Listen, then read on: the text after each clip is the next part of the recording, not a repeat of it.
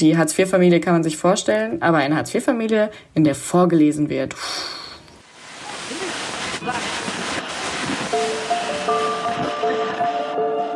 Herzlich willkommen zu Hansa Rauschen, dem Literaturpodcast des Hansa Verlages. Mein Name ist Florian Kessler. Hier sprechen alle zwei Wochen Lektorinnen und Lektoren mit Menschen aus der Welt der Bücher, mit Schreibenden und Lesenden, mit Leuten von anderen Verlagen und aus dem Haus. Es geht um alles, was in Bücher passt und außenrum passiert. Und das ist wirklich nicht wenig.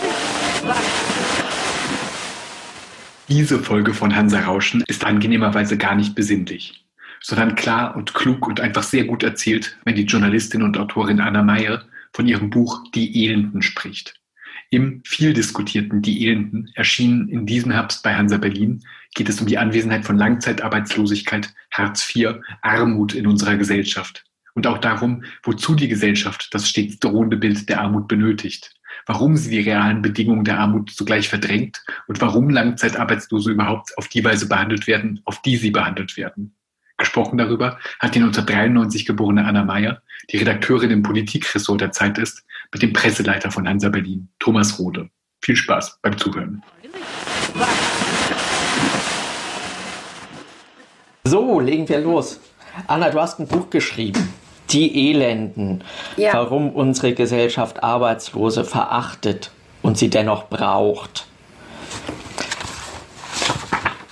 Ich würde gerne mit dir über das Buch sprechen und ähm, ein bisschen drüber sprechen, wie du dazu gekommen bist, das Buch zu schreiben und mhm. wie es dir ergangen ist, seit du das Buch geschrieben hast und seit das Buch gelesen wird. Und ich finde aber, dass es sich sowieso, aber bei diesem Buch, glaube ich, es besonders lohnt, am Anfang anzufangen. Und wenn ich das Buch aufschlage, direkt nach dem Titel, ähm, kommt eine Widmung. Und die Widmung heißt Meiner Familie. Mhm. Ja. Das ist ja mein erstes Buch und ich wusste nicht, dass man ähm, irgendwann das selber ansprechen muss mit Widmungen. Ne? Mhm. Ähm, das war dann so übers Knie gebrochen. Ich war irgendwann so, hm, also jetzt wird das gedruckt, jetzt habe ich schon diese Fahnen bekommen. Aber wie ist das eigentlich? Äh, und dann hatte ich noch nachgefragt und dann wurde das da noch reingesetzt. Ähm, ich hatte, ich, ich fand das irgendwie eine logische Widmung. Ne? Also ähm, es, es geht ja in Teilen um meine Familie und ähm, ich glaube, das war auch äh, quasi sowas wie ein Signal ähm, oder ich weiß nicht, noch so ein, ein letzter ähm, ja, ein letztes Zeichen, das ich irgendwie auch setzen wollte, dafür, dass es halt nicht das ist, was viele Leute denken, was es ist, nämlich eine Abrechnung mit meiner Hartz-IV-Kindheit oder so. Ich glaube, das ist, ne, weil ich habe, das habe ich ja auch schon, das kommt ja in dem Buch auch vor und das äh, ist ja irgendwie auch ein wichtiges Ding für mich. Ich habe ja ein gutes Verhältnis zu meiner Familie. Wir sind ja glücklich und ähm, genau, das war, das war mir ganz wichtig. Hartz-IV-Kindheit ist, ist vielleicht das, wo wir direkt weitermachen können. Ähm, du bist aufgewachsen ähm, in einer Familie bei Eltern, die arbeitslos waren damals. Äh, ich weiß nicht, ob die noch arbeitslos sind, aber das tut ja jetzt auch gar nicht so sehr was zur Sache. Ähm, aber das hat dann natürlich dann, dann Aufwachsen geprägt und dann eine Wahrnehmung deiner Umwelt geprägt und das hat wahrscheinlich auch die Wahrnehmung deiner Umwelt von dir geprägt. Wie ist das, wie ist das arbeitsloses Kind zu sein? Mm, das Wichtigste oder das Prägnanteste ist, glaube ich, dass man sehr früh ähm, mitbekommt, dass man, dass von einem so eine Art von Dankbarkeit erwartet wird oder so eine Art von Demut ähm, weil ja, weil man ja quasi der Fehler ist. Also man ist ja das Kind, das äh, nicht hätte sein sollen, weil das Wichtigste ist, wenn man Kinder bekommt in Deutschland, dass man auch für sie sorgen kann, dass man sie auch bezahlen hm. kann. Du sprichst ähm, jetzt von der Wahrnehmung außerhalb deiner Familie. Genau, das, ja genau, ja. Hm. aber das ist natürlich auch die, die man internalisiert. Ne? Also hm. Äh, ungefähr immer, wenn man Privatfernsehen guckt, äh, sind da ja dann Leute, die sagen, ja, also ich stelle mir mein Leben so vor, erstmal einen Job, dann Kinder und so. Ne? Und ähm, wenn man dann quasi das Kind ist, das nicht hätte zur Welt kommen müssen sollen, wenn es das richtige Familienmodell gewesen wäre, ähm, dann spürt man schon, oder habe ich auf jeden Fall so eine gewisse Schuld gespürt oder so ein, ähm, so ein, ja, eigentlich, eigentlich ist das falsch, dass du hier bist. Und das lässt ein ja auch diese ganze Jobcenter-Geschichte, also die, die Verwaltung der Arbeitslosen, die verwaltet ja auch die Kinder. Also man ist als Kind eben nicht abhängig vom Kindergeld oder vom Jugendamt oder so, sondern auch vom Jobcenter und bekommt da auch seine Bezüge. Ähm, und das ist insofern ein Problem, als dass das Jobcenter dann eben auch 16-Jährige sanktionieren darf und einladen darf zu Gesprächen. Ähm, und da ist dir das passiert? Habe ich genau, als ich ähm, die zehnte Klasse fertig gemacht habe, so da war ich so 15, 16, ähm, habe ich dann so einen Brief bekommen. Den bekommt, glaube ich, jedes Kind, das mit Hartz IV aufwächst. Ähm, wahrscheinlich bekommt sogar bekommen sogar viele Menschen irgendwann mal so eine Einladung. So wollen sie über ihre Zukunft sprechen. Hier, wir sind, äh, wir sind dafür da äh, das Jobcenter, aber bei mir stand halt drin, und wenn sie nicht kommen, dann kriegen sie so und so viel Prozent weniger Geld im Monat. Und ähm, ich weiß noch, wie mich das damals geschockt hat, dieser Brief, dieses, diese Sprache auch da drin, die wirklich direkt so ist, ähm, die, die eigentlich nur schreit, du Arschloch. Also wirklich ähm, so, so ganz, ganz krass. Ähm, wie da, wie da mit Menschen umgegangen wird und wie man es auch gar nicht versteht. Das Einzige, was man versteht, ist, wie viel weniger Geld man bekäme, wenn man nicht kommt. Ähm, und ich habe das dann damals nicht machen müssen. Ähm, ich bin nicht hingegangen, weil mein Vater dann dahin gegangen ist und gesagt hat, meine Tochter schreibt nur Einsen, wollen Sie die wirklich hier sitzen haben? Und äh, komischerweise hat das dann trotz, obwohl das so ein bürokratisches System ist, ähm, gibt es dann anscheinend auch oft noch Menschen in diesen ja. Jobcentern, die dann gesagt haben, okay, nein, ähm, dann lassen wir sie in Ruhe. Äh, genau, und äh, was dann zur gleichen Zeit dazu kam, war mein Bedürfnis, dass ich mega gern arbeiten gegangen wäre, also irgendwas getan hätte, mhm. so ein 400-Euro-Job mhm. oder so. Und äh, dann aber auch festgestellt habe, dass das gar nicht möglich ist. Also, dass ich nur bis zu 100 Euro verdienen darf und alles andere hätte ich dem Jobcenter zurückgeben müssen, weil ich dann ähm, quasi über, über meinen Lebensstandard gelebt hätte oder mich selber hätte finanzieren können mit 16, äh, wäre ich ja nicht mehr arbeitslos gewesen. Mhm. Ähm, und das war, da hatte ich tatsächlich das Gefühl, ich bin eigentlich wirklich nur dazu da, um arm zu sein. So, das ist meine Aufgabe jetzt gerade. Und also das, das ist, was mir dieser Brief und diese, diese 100-Euro-Grenze suggeriert haben. Ja. Du hast gesagt, du wolltest gerne arbeiten, so mit 16.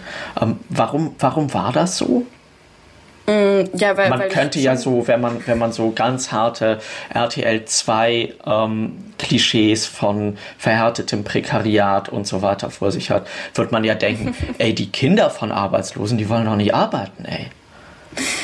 Ja, ich glaube, das ist auch äh, oft so, dass Menschen sich ähm, wenn Hartz IV sich so eingeschliffen hat, dass Menschen sich in der Welt so wenig zurechtfinden, dass auch deren Kinder sich gar nicht zurechtfinden. Also dass da so eine riesige Angst ist vor ähm, Jobs, vor rausgehen und dass sich das in ganzen Familien ähm, so so ja ein einmeißeln kann. Und ähm, ich finde das total bezeichnend und wie wir Menschen verelenden lassen, dass die dann so sind. Ne? Also insofern diese RTL 2 Sachen, das ist ja, mag ja einen wahren Kern haben. Es gibt bestimmt Jugendliche, die mit 16 sagen, ja was, warum soll ich rausgehen? Ich krieg doch Hartz IV. Aber in Wirklichkeit ist das halt Angst. Ne? Das ist mhm. äh, die Unfähigkeit, überhaupt zu verstehen, wie man rausgeht. Ähm, bei mir war es so, dass ich einfach äh, sehr viele Freunde hatte, die gearbeitet haben, die irgendwie so 400 Euro Jobs hatten. Ähm, und ehrlich gesagt, ich habe das einfach gegoogelt, wie kann man Geld verdienen. Und dann kam, man darf ab 14 einen so und so Job machen und ab 16 das und das. Und ich dachte, ja gut, easy, dann mache ich das. Ähm, aber habe ich ging dann doch nicht. Ne? Ja. Ja. Um, ähm, und äh, da ging es dir, da ging's dir darum, ein bisschen mehr Geld zu haben, um dir Sachen kaufen zu können, die dir wichtig waren. Ja, hm? ja, auf jeden Fall. Ich meine, was will man mit 16, ne? So ein Laptop wollte ich, glaube ich. Ähm, und mir irgendwann Möbel kaufen können, wenn ich ausziehe. So solche, mhm. solche Pläne hat man, genau. Mhm. Ja.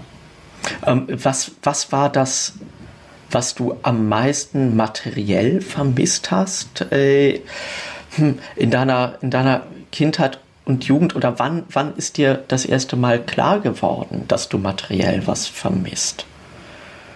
Mm, das, das ist ganz schwierig. Ähm, das erste Mal klar geworden, da gibt es nicht so einen Kippmoment. Ähm, das wäre immer so schön. Und ich bin ja auch als Journalistin immer auf der Suche nach diesen Kippmomenten. Ne? Mhm. So, wann haben Sie festgestellt, dass Sie Feministin sind? Was war der Moment, in dem Sie Ihre Mutter angefangen haben zu hassen? Aber so ist ja das Leben leider in Wirklichkeit gar nicht. Ähm, sondern es ist immer ein schleichender Prozess, gerade wenn man Kind ist. Also ich glaube, gerade in dieser Phase, ähm, Kind zu Teenager wird einem ganz viel klar über die Welt.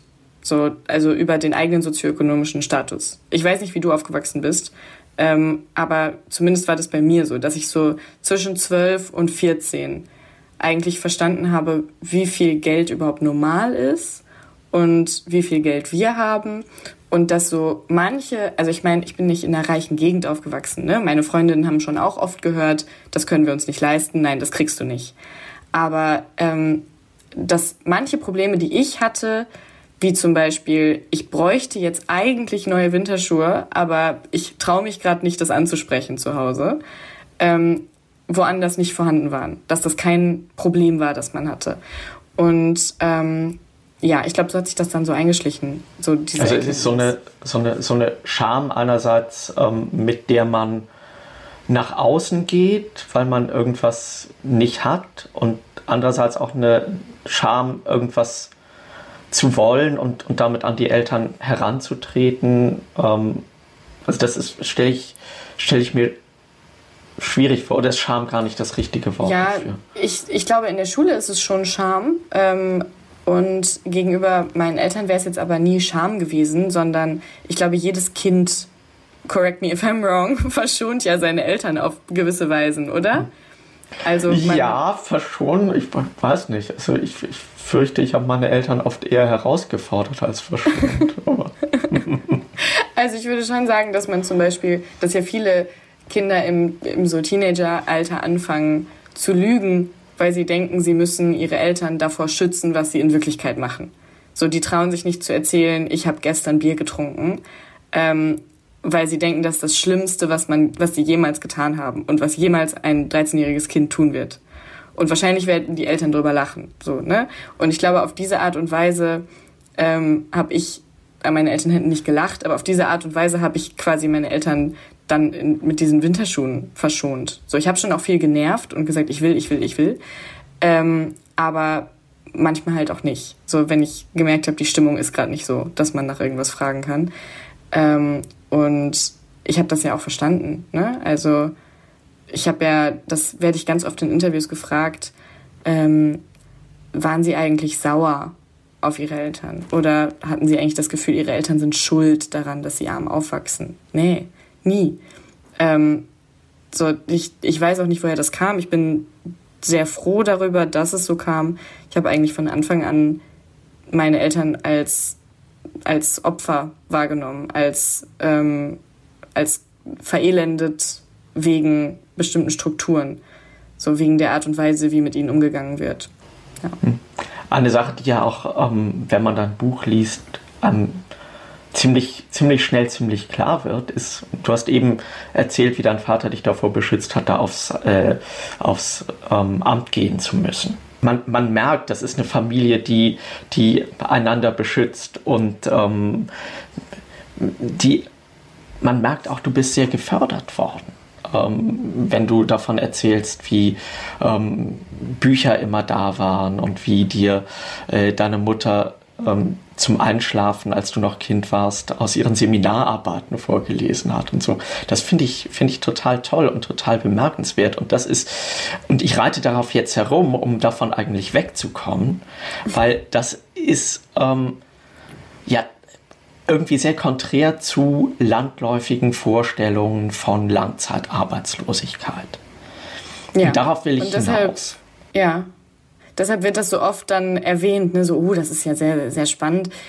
Ich glaube, es gibt gar keine Erhebungen darüber, wie viel, ähm, wobei vielleicht gibt es, die müsste man mal nachgucken, ähm, wie viel in unterschiedlichen Familien vorgelesen wird oder so. Ne? Also vielleicht ist das gar nicht ähm, so ein so ein Vorurteil, das tatsächlich einen Grund irgendwo hat, ähm, sondern vielleicht glauben wir das einfach. Aber naja, wahrscheinlich haben viele Eltern mit Geldsorgen auch keine keine Zeit, keine Energie, um vorzulesen. Ähm, aber ja, es wird bei mir immer wieder erwähnt, weil es so exotisch dann ist. Ne? Also die Hartz-IV-Familie kann man sich vorstellen, aber eine Hartz-IV-Familie, in der vorgelesen wird.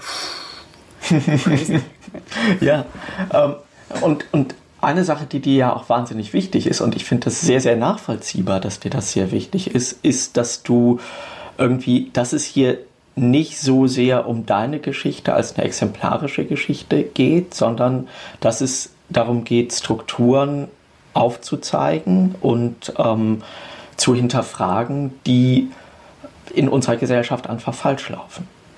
Ähm, wenn du über Arbeitslosigkeit sprichst, dann sprichst du äh, zum Glück, so beeindruckend du über deinen eigenen Hintergrund sprichst, sprichst du eben nicht nur anekdotisch über deinen eigenen Hintergrund und verallgemeinerst Dinge, die du selbst erfahren hast, sondern das ist wahnsinnig prall mit Zahlen, das ist wahnsinnig gut recherchiert, das ist ähm, herausfordernd und, und, und ähm, anregend aufgebaut, was du machst ähm, in deinem Buch.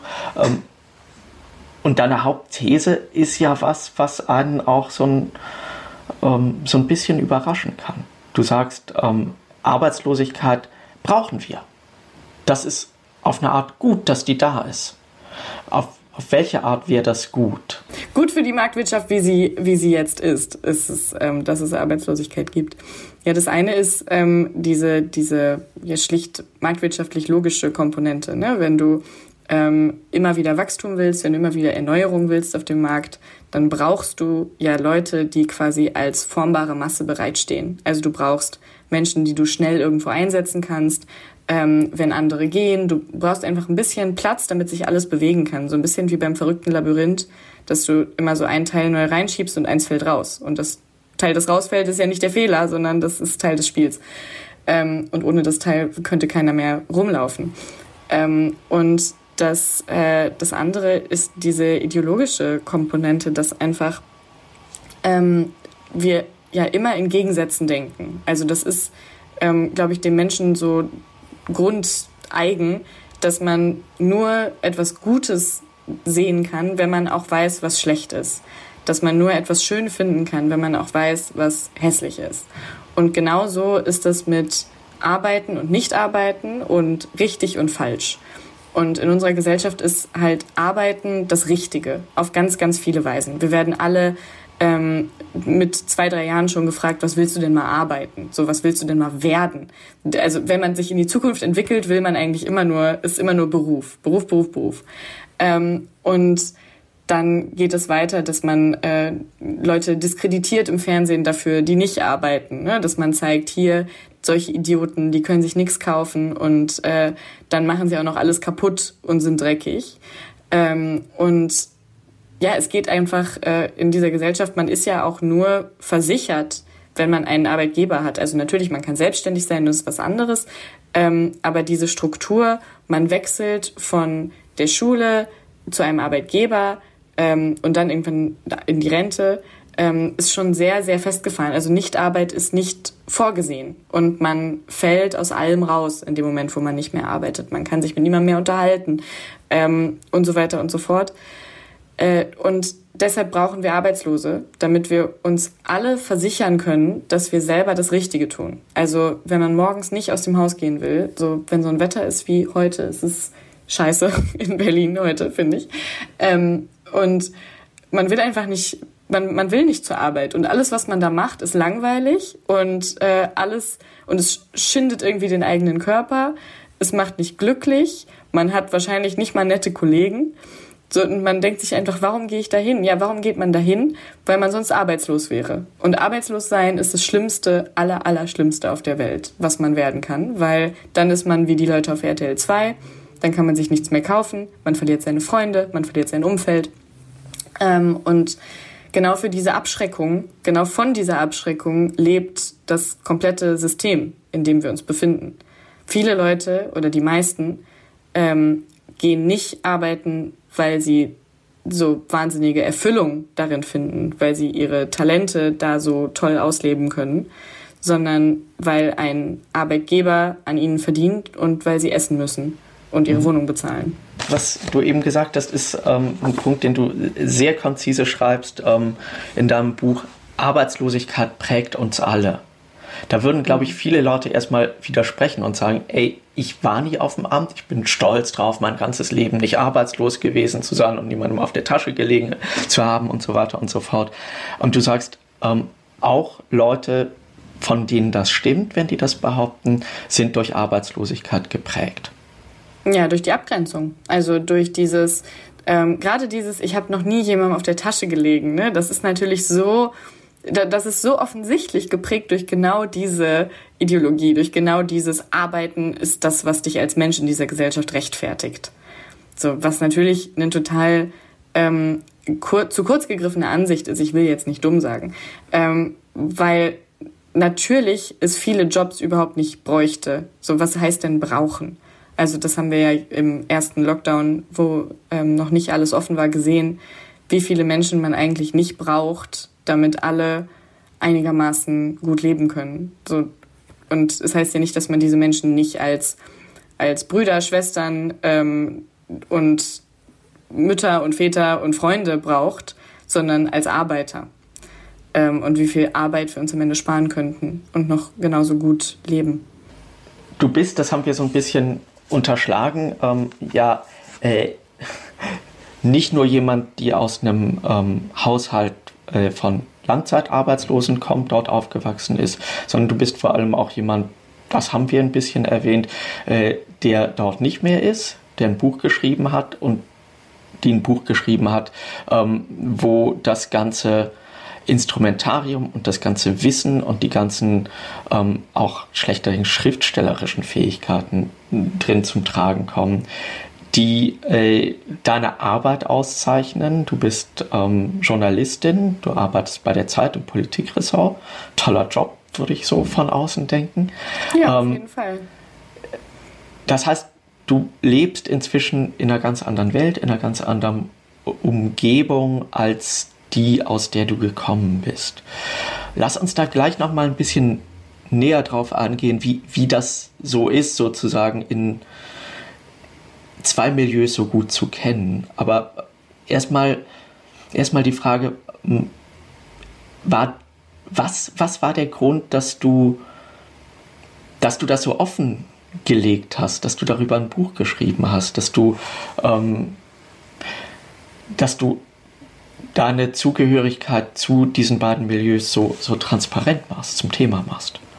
Hm, gute Frage.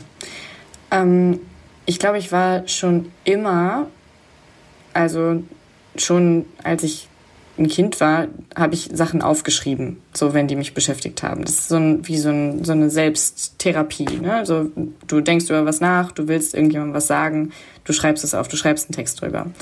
Und ähm, das hat dann immer ganz gut funktioniert. Also ich habe äh, mit 16 dann irgendwann angefangen, so Polemiken, Kommentare für, ähm, für Rohrbarone zu schreiben. Das ist so ein Lokalblog ähm, im Ruhrgebiet. Äh, und da habe ich dann irgendwann einen Text, das ist jetzt auch schon wieder Jahre her, ich glaube drei oder vier Jahre, ähm, einen Text veröffentlicht kurz vor den Landtagswahlen in NRW, ähm, wo es, wo mich einfach was aufgeregt hat. Also ganz oft, finde ich, schreibt man ja aus starken Emotionen und in dem Fall war es Wut und ähm, habe dann darüber geschrieben, dass meine Eltern halt nicht wählen gehen, weil mich aufgeregt hat, dass sich so viel über Nichtwähler echauffiert wurde. Es ging, glaube ich, damals schon darum, zieht die AfD ins Parlament ein und äh, müssen wir uns darum Sorgen machen. Und dann ging es eben, hat, hat ein Kollege von mir einen komplett unbeachteten, egalen Kommentar in der Lokalausgabe einer Zeitung geschrieben, die sowieso wenige Leute lesen. Also es hätte mir auch einfach egal sein können. Ähm, aber es hat mich eben wahnsinnig wütend gemacht und äh, daraufhin habe ich diesen Text geschrieben, der hieß Mama wählt nicht und äh, der war total persönlich ähm, und das der der der hat sich einfach so entwickelt. Also ich weiß, dass ich da wochenlang immer wieder dran geschrieben habe und dass es immer wieder Sachen gab, die mir eingefallen sind und die ich dann neu rein und der war auch noch persönlich, habe ich wieder gelöscht und so weiter. Und ähm, das war gut. Ich habe da eigentlich nur positive Reaktionen drauf bekommen. Also natürlich gibt es immer ein paar Leute, die einen anscheißen im Internet, ähm, aber wirklich die, die überwältigende Menge ähm, waren positive und unterstützende Reaktionen. Und ich glaube, in dem Moment habe ich verstanden, dass es einfach niemanden, dass ein, einfach eine große Möglichkeit zur Akzeptanz bei diesem Thema besteht, weil über Klassismus viele Leute schon mal nachgedacht haben, weil viele Leute schon mal Marx gelesen haben oder Max Weber oder sowas und sich damit beschäftigt haben. Ähm, aber es gibt das eigentlich nicht für heute. Also niemand hat das jemals in, ins Heute geholt. Ähm, und da habe ich dann ewig drauf rumgedacht ähm, und dann, wenn man Journalistin ist, dann fragen ja auch Leute, ne? gerade wenn man solche persönlichen Texte schreibt, möchten sie nicht ein Buch schreiben. Ähm, und dann dachte ich, ja, vielleicht schreibe ich ein Buch. Und tatsächlich war dann aber das Ausschlaggebende, warum ich das Buch genau so geschrieben habe, ähm, dass mir eine Kollegin, mit der ich darüber gesprochen habe, Rückkehr nach Ra in die Hand gedrückt hat und gesagt hat, schreib ruhig ein Buch, aber schreib's schlau. Also mach dich nicht klein. Schreib nicht mit 24 deine Biografie. Ähm, und ich bin dieser Kollegin sehr dankbar, weil sie hatte sehr, sehr recht. Und ich habe quasi das nie für möglich gehalten, dass man biografisch und trotzdem journalistisch, essayistisch auf diese Weise schreiben kann. Ähm, und das hat mir dann erst dieses Buch so gezeigt. Ähm, ich finde es ich find's ganz interessant. Ich habe mir hier extra auf meinen kleinen Bücherstapel unter deinem Buch äh, die Bücher von Didier Eribon, Rückkehr nach Reims und ein anderes Buch, das du in deinem Buch erwähnst, Christian Baron, ein Mann seiner Klasse gelegt. Ähm, die erwähnst du beide, die gehen um ähnliche Themen. Die gehen darum, dass ähm, Leute, die in einem ähm, Milieu aufgewachsen sind, das von Armut und in diesem Fall, ich glaube an das, ich nach allem, was ich in deinem Buch gelesen habe, Gott sei Dank anders als in deinem Fall, äh, auch von Gewalt geprägt waren. Ähm, die haben das Milieu gewechselt und schreiben viele Jahre später darüber, wie es so ist, daher zu kommen, beziehungsweise vor allem, wie es damals so war, dort zu sein. Und das unterscheidet sich aber ein ganzes Stück weit, nicht nur in der ähm, sozusagen in der soziologischen oder politischen Stoßrichtung und Agenda oder in, in dem Impetus, den du in deinem Buch hast, ähm, von äh, dieser, ich finde, eher memoirgetriebenen Art von Eribon etwa zu schreiben, sondern das, das unterscheidet sich auch in der, in der ganzen Haltung. Ja, ich fand das, ähm, ich fand das bei Eribon, ich habe das, wie gesagt, für mich war das ein erweckendes Buch, ja, also es hat äh, wirklich viel mich verstehen lassen und ich habe danach auch, er zitiert ja wahnsinnig oft Annie Ernaux, die erst durch diese Zitate in diesem Buch, glaube ich, dann in Deutschland so berühmt geworden ist. Ähm, ich habe das dann damals auf Englisch gelesen, weil es auf Deutsch noch nicht raus war. Ähm, und auch das hat immer, also ich hatte dann irgendwann das Gefühl, dass die ihre Eltern überhaupt nicht mögen ähm, was auch zum Beispiel im Fall von Eribon total verständlich ist, weil die Eltern ihn nie akzeptiert haben mhm. ähm, in seiner Homosexualität und so weiter. Ähm, aber dass dann da auch rückblickend kein, kein Moment des Verständnisses war. Also ähm, kein, keine Einordnung dieser Menschen in, warum sie so gefühlt haben, warum sie so gehandelt haben, sondern ja, sie waren halt dumm und ich bin jetzt gebildet und das hat alles geändert. Und ähm, dass auch diese, diese Haltung, dass man solche Bücher erst schreiben kann, wenn die Leute verstorben sind, ähm, fand ich irgendwie krass, weil wenn du mit deinen Eltern sowieso nicht mehr redest, dann schreib doch das blöde Buch. Also mhm. ähm, ist, vielleicht wird es einem auch erst dann klar, ja, vielleicht ist der Tod der Moment, wo man dann reflektiert, das kann ich nicht nachvollziehen. Ähm, aber ja, ich, äh, ich hatte einfach das Gefühl, ich muss mit mehr Liebe draufblicken auf dieses Milieu, auf diese Kindheit, die ich hatte. Und zwar nicht nur, weil es einfach ist, weil es eine total liebevolle Kindheit war, sondern auch, weil niemand da mit Liebe drauf guckt. Also weil es eigentlich ähm, fast schon verpönt ist, zu sein, seine arbeitslosen Eltern mit einem liebevollen Blick zu betrachten, ähm, weil man dieses Milieu ja auch nicht gern haben darf. So, du darfst ja nicht sagen, ja gut, dann ist der jetzt halt mal arbeitslos. Ja gut, dann hat der jetzt halt mal fünf Jahre nichts gemacht. Das ist ja eine Haltung, die in unserer Gesellschaft überhaupt nicht stattfindet. Das gibt es nicht. Ähm, genau. Und das war mir für das Buch ganz wichtig. Ich nehme an, dass es ähm, vielleicht, vielleicht auch für dich, aber für viele Leute wäre es, glaube ich, eine große ähm, Versuchung, der, glaube ich, auch viele erliegen, ähm, dann das Herkunftsmilieu komplett hinter sich zu lassen und die Brücken abzubrechen. Und dazu mhm. warst du nicht bereit, wir und bist du auch nicht bereit. Ähm, du erhältst den Kontakt, davon, davon schreibst du auch. Ähm, und ähm, es gibt, schreibst du, äh, Sachen, die dich an deinem jetzigen Milieu, dem Milieu der, äh, der Berliner Kulturkreativen sozusagen ähm, oder der politisch sehr wachen JournalistInnen.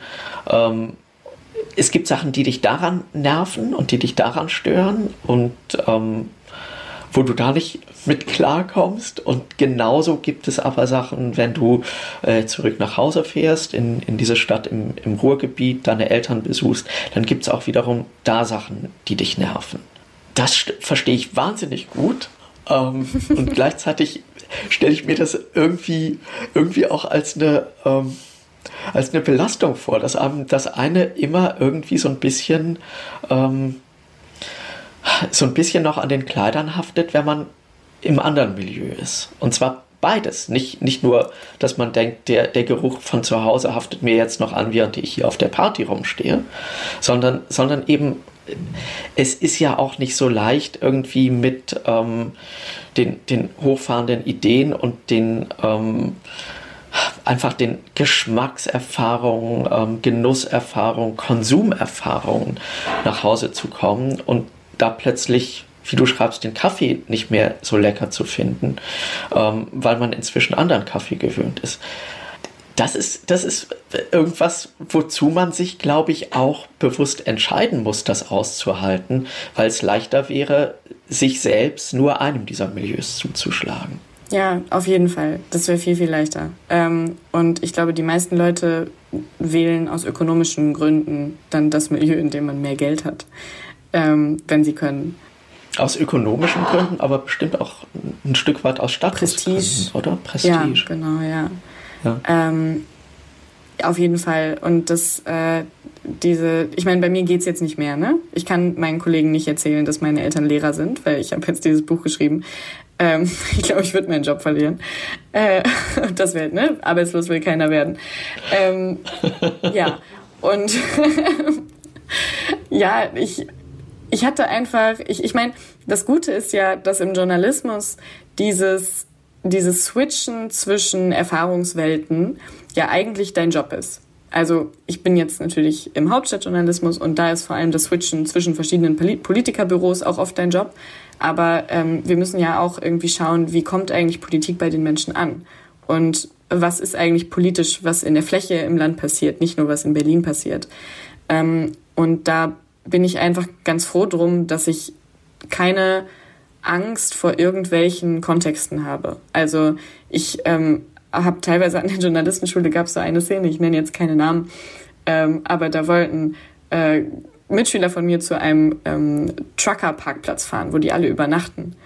Und dann sagte einer, dann muss ich meiner Freundin sagen, dass sie mir morgen die kurzen Hemden rauslegt. Und quasi diese, diese Unfähigkeit, sich oder diese, naja, diese Unbeholfenheit, das ist ja keine Unfähigkeit, die Leute schaffen das ja oft am Ende, aber diese Unbeholfenheit gegenüber Menschen, die arm sind ähm, oder auch oft Überheblichkeit gegenüber Menschen, die ähm, handwerkliche Berufe machen, äh, die ist bei mir nicht da, weil die, ähm, die Eltern meiner Freunde sind alle irgendwas mit Automobilindustrie in, am, in der Fabrik oder so. Und ähm, ich weiß nicht, ich bin einfach nicht so, nicht in diesem Milieu aufgewachsen, wo alle Lehrer sind, so, sondern das war eher was, was Besonderes. Ähm, und ich finde es teilweise krass, jetzt in Berlin mitzubekommen, ähm, bei Leuten, die man kennenlernt, was für Berufe Eltern haben können. So, da sind dann Leute Psychologen oder Journalisten oder ähm, was, was gibt's denn noch so? Ja, also mir, mir fällt dann plötzlich auch so krass, ja, das, das, das ist ja verrückt, dass Leute so Eltern sind und Kinder haben, die in Kindergärten gehen und solche Berufe haben. Ich finde das immer noch heftig. Ähm, weil bei uns waren alle irgendwie halt entweder arbeitslos oder irgendwo am Fließband oder in der Bäckerei oder so. Und es war halt ganz normal. Ähm, manche waren auch Lehrer, ja, aber quasi nicht, ähm, nicht in der overall Gesamtsicht in meiner Grundschule. Und im Journalismus ist es ja aber zum Glück etwas Gutes, sich in der Welt bewegen zu können. Insofern zehre ich da auch von, auch wenn ähm, ich nicht sagen würde, dass es deshalb gut war. Also es macht meine Kindheit nicht besser, ähm, es macht die Armut nicht besser, auch die ähm, Zurichtung von Menschen am Fließband macht es nicht besser, dass sie sich dann gut miteinander unterhalten können, sondern es ist einfach nur so. Ähm, ja. Und wenn ich richtig verstanden habe, dann hat dann deine Bereitschaft, deine, deine Entscheidung irgendwie dabei zu bleiben, dass du das Milieu wechseln kannst, ähm, auch eine Menge damit zu tun, dass du dich verweigerst gegen diese Aufstiegserzählung.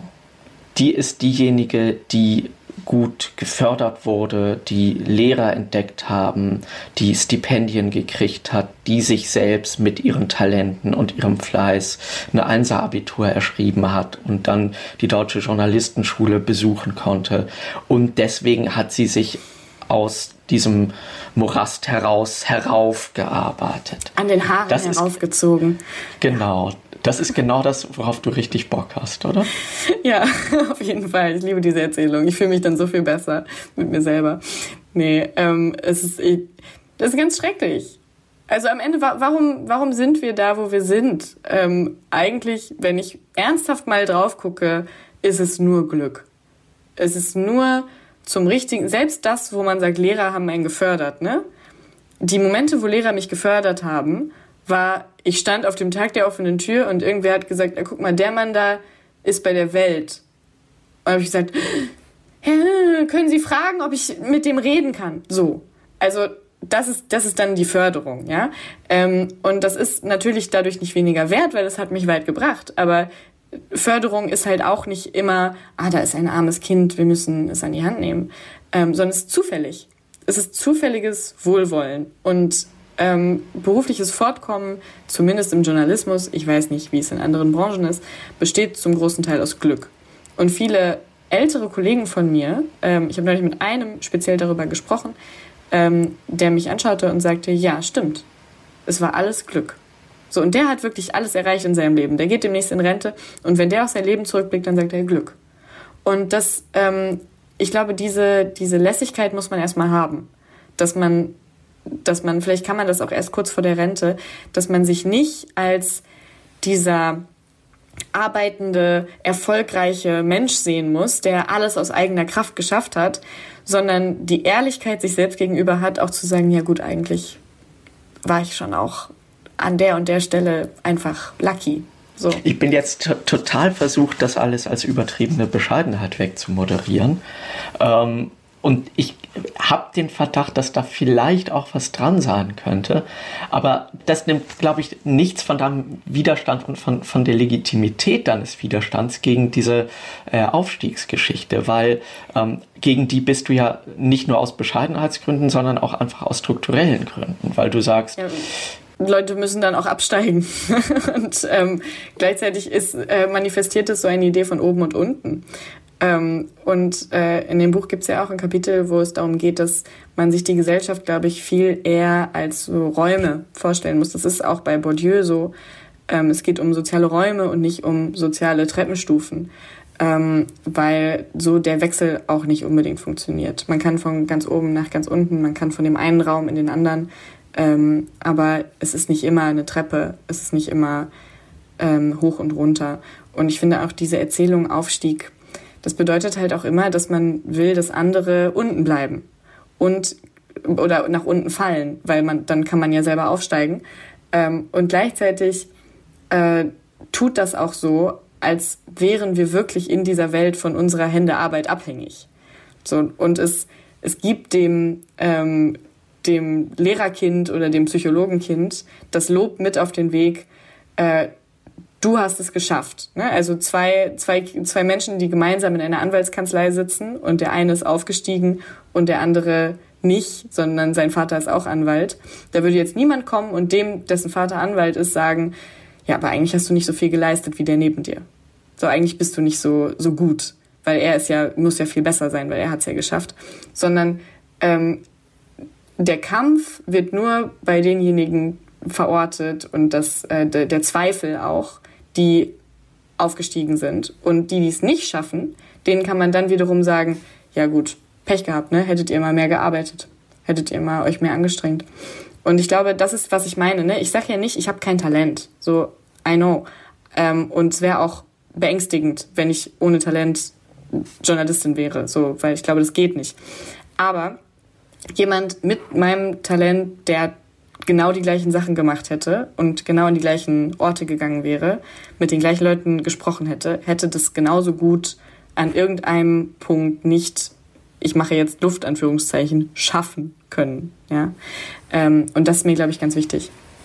Und ist es nicht auch so, dass so eine, so eine Aufstiegsgeschichte, um, ähm, um valide zu sein, so ein bisschen eine Homogenität voraussetzt? Also ähm, dein Beispiel eines Aufstiegs auch ich mache gerade Luftanführungszeichen, ähm, würde sozusagen nur dann funktionieren und exemplarisch sein, wenn all diejenigen, die noch nicht aufgestiegen sind, äh, in einer sehr vergleichbaren Situation wären.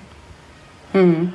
Und ja. ähm, das ist was, was ich aus deinem Buch gelernt habe und was du auch immer wieder, worauf du in deinem Buch immer, immer wieder zurückkommst, dass es eigentlich äh, unter Arbeitslosen ähm, und, und Leuten in Armut genau ein Kriterium gibt, das die vereint. Die sind sonst genauso divers wie die ganze Gesellschaft, was Bildung angeht, was politische Orientierung angeht, was familiäre Strukturen und Werthaltungen angeht. Ähm, was die vereint ist, die sind arbeitslos, die haben kein Geld. Ja. Ja, und so ist es dann auch für deren Kinder. Ne? Es sind nicht die gleichen Voraussetzungen, es sind nicht die gleichen Strukturen, in die man reingeboren wird. Es ist nur Machtlosigkeit. Die ist auf jeden Fall da. Ist Arbeitslosigkeit, also Langzeitarbeitslosigkeit, Hartz-IV-Leben, ist das, ist das eine Identität?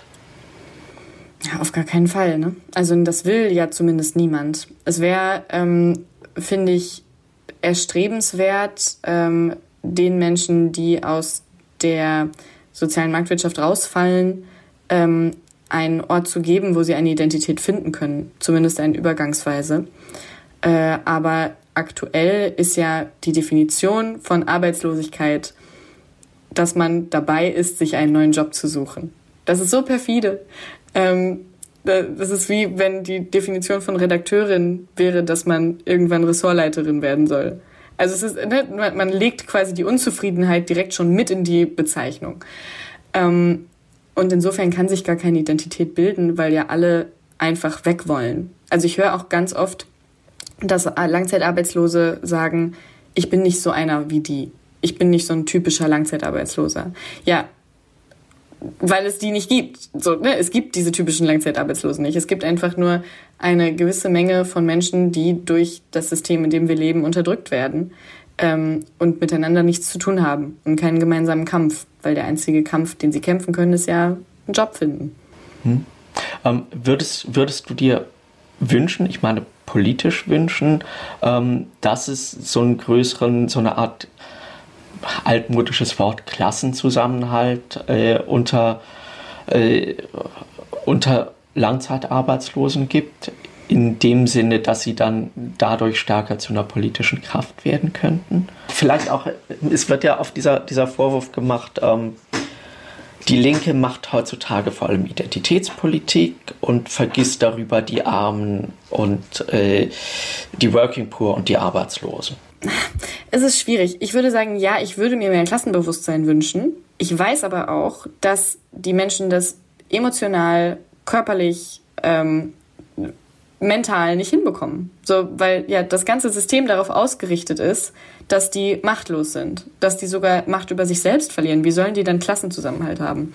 Mir hat neulich eine Langzeitarbeitslose eine Mail geschrieben, sie würde so gern ja irgendwas tun und ihr Leben ist scheiße und so. Und dann habe ich ihr zurückgeschrieben, ey, es tut mir so leid und, ähm, und das ist richtig scheiße, was dir passiert. Und ich habe mir verkniffen zu sagen, tritt doch in eine Partei ein. Ja, oder nimm dir doch einen Anwalt oder so. Also Anwalt nehmen kann man immer noch raten, weil das ist wirklich oft äh, sinnvoll.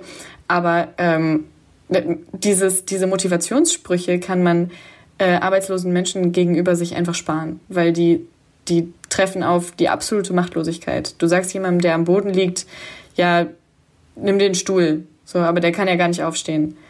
Ähm, ja, insofern, das ist ein Problem und ich finde dieses, die Linke macht nur noch Identitätspolitik, das stimmt teilweise.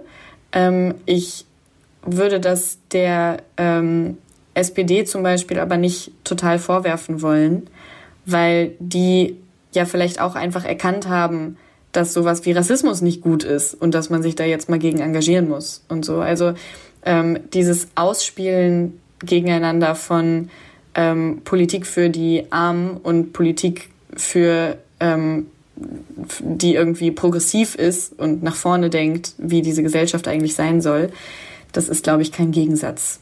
Ähm, die Frage ist, äh, was hält man von seinen eigenen Wählern? Ne? Und ich habe das Gefühl, oft denken PolitikerInnen, dass ihre WählerInnen an dem Schicksal der Armen kein Interesse haben. Und dass das ein Thema ist, mit dem man keinen Blumentopf gewinnt. Ich verstehe dieses Denken nicht. Ähm, ich glaube, man sieht zum Beispiel gerade bei den Grünen, äh, dass die ein Hartz-IV-Konzept vorgelegt haben, das zumindest echt ein bisschen besser wäre. Ähm, und bei der Linken, äh, die, dass die sich auch weiterhin regelmäßig im Parlament dafür engagieren, dass über die Erhöhung von Hartz-IV-Sätzen auch wirklich debattiert wird und dass man es nicht nur durchwinkt und so. Also ich sehe politisch total viel, viele Ideen und viel passieren. Es wird dann nur nicht groß kommuniziert. Und ich habe immer die Sorge, dass es im Zweifelsfall das ist, was man in Koalitionsverhandlungen dann ähm, unter den Tisch fallen lässt. Wir könnten und, und sollten uns jetzt vielleicht noch lange darüber unterhalten, ähm, was wirklich die Möglichkeiten sind, die Situation von Arbeitslosen und armen Menschen zu erleichtern. Aber letztlich ist die Antwort, glaube ich, eine, die man schnell und leicht geben kann, wenn ich das mal so frustrierend. Mehr Geld. Ja, mehr das Geld. ist leider, leider die einzige Antwort. Das klingt ähm. wahnsinnig simplistisch. ja, aber muss man manchmal sein, ne? Also, ähm, ich zitiere in letzter Zeit sehr gerne äh, Virginia Woolf, weil es ja dieses, ähm, das haben wir ja alle gelesen, ne? es steht in unseren Berliner Altbauwohnungen ein eigenes Zimmer und ähm, alle denken, es ging um Feminismus. In Wirklichkeit geht es um äh, Klasse und ökonomische Eigenständigkeit. Ähm, und zwar sagt sie da, und das ist was, was ich so stark auf mich beziehen konnte. Sie schreibt, ähm, erst durch das Erbe, erst durch die öko ökonomische Unabhängigkeit bin ich durch die Straßen gegangen und habe auf einmal gedacht, das finde ich schön und das finde ich nicht schön. Ähm, so dieses Haus gefällt mir. Und das kann ich so gut nachvollziehen. Also das ist wirklich was, was ähm, jetzt je mehr Geld man so hat, desto mehr hat man auf einmal Macht über die eigenen Entscheidungen, über die eigenen, über das eigene Bewusstsein. Ähm, das kann man sich, glaube ich, ich weiß nicht, ob man sich das vorstellen kann, wenn man nie gar kein Geld hatte. Aber die so, so Frage von Geschmack oder was will ich eigentlich? Also was, was will man? Die lassen sich eigentlich erst beantworten, wenn man ökonomisch zumindest sich nicht permanent Sorgen machen muss. Ähm, also ich sage gar nicht, wenn man ökonomisch frei ist oder so ist man nie. Man hat immer, irgendwann ist immer alle, ja. Außer man ist super reich.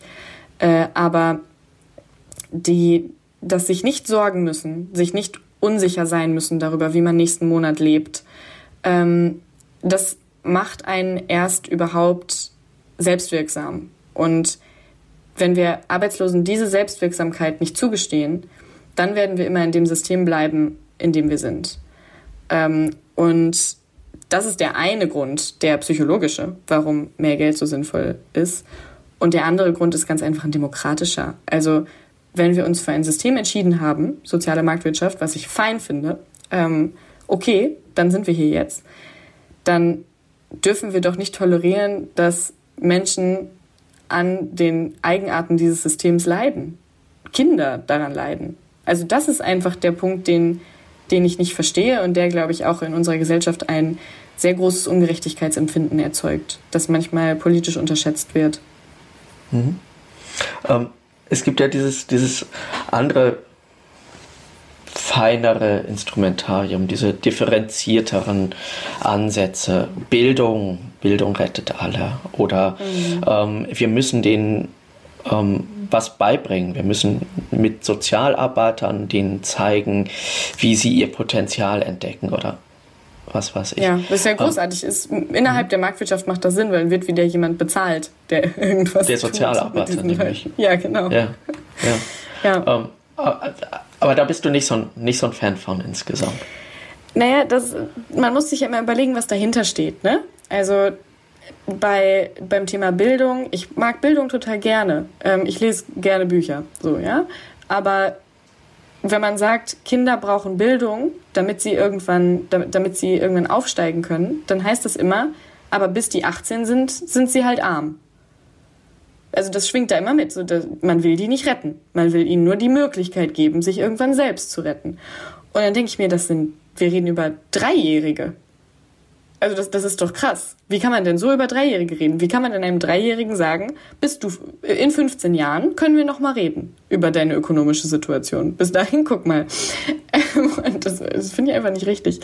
Äh, und das Gleiche ähm, gilt für dieses äh, Sozialarbeiter-Ding. Also ich halte viel von sozialer Arbeit. Ähm, ich finde, es sollte sie geben. Es sollte sie aber da geben, wo sie noch irgendwas bewirken kann.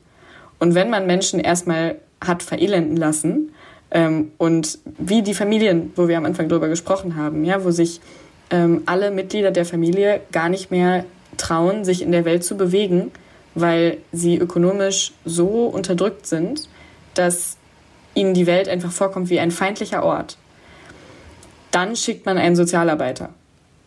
Und das, das kostet halt auch Geld. Und am Ende hätte man auch einfach diesen Leuten ähm, so viel Geld geben können, dass sie selbstwirksam bleiben, dass sie sich entscheiden können, was eigentlich ihre Talente sind, was sie eigentlich wollen. Also ich meine, alles ist Konsum, alles. So, und wenn man nicht konsumieren kann, dann ist man halt nichts.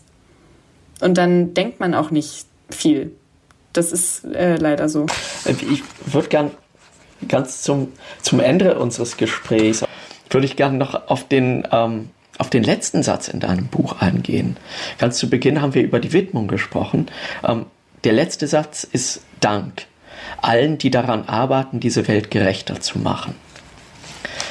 Ähm, gib, mir, gib mir mal eine Idee, wer, wer ist das, wer daran arbeitet, die Welt gerechter zu machen und wodurch genau und wieso ist das wieder Arbeit?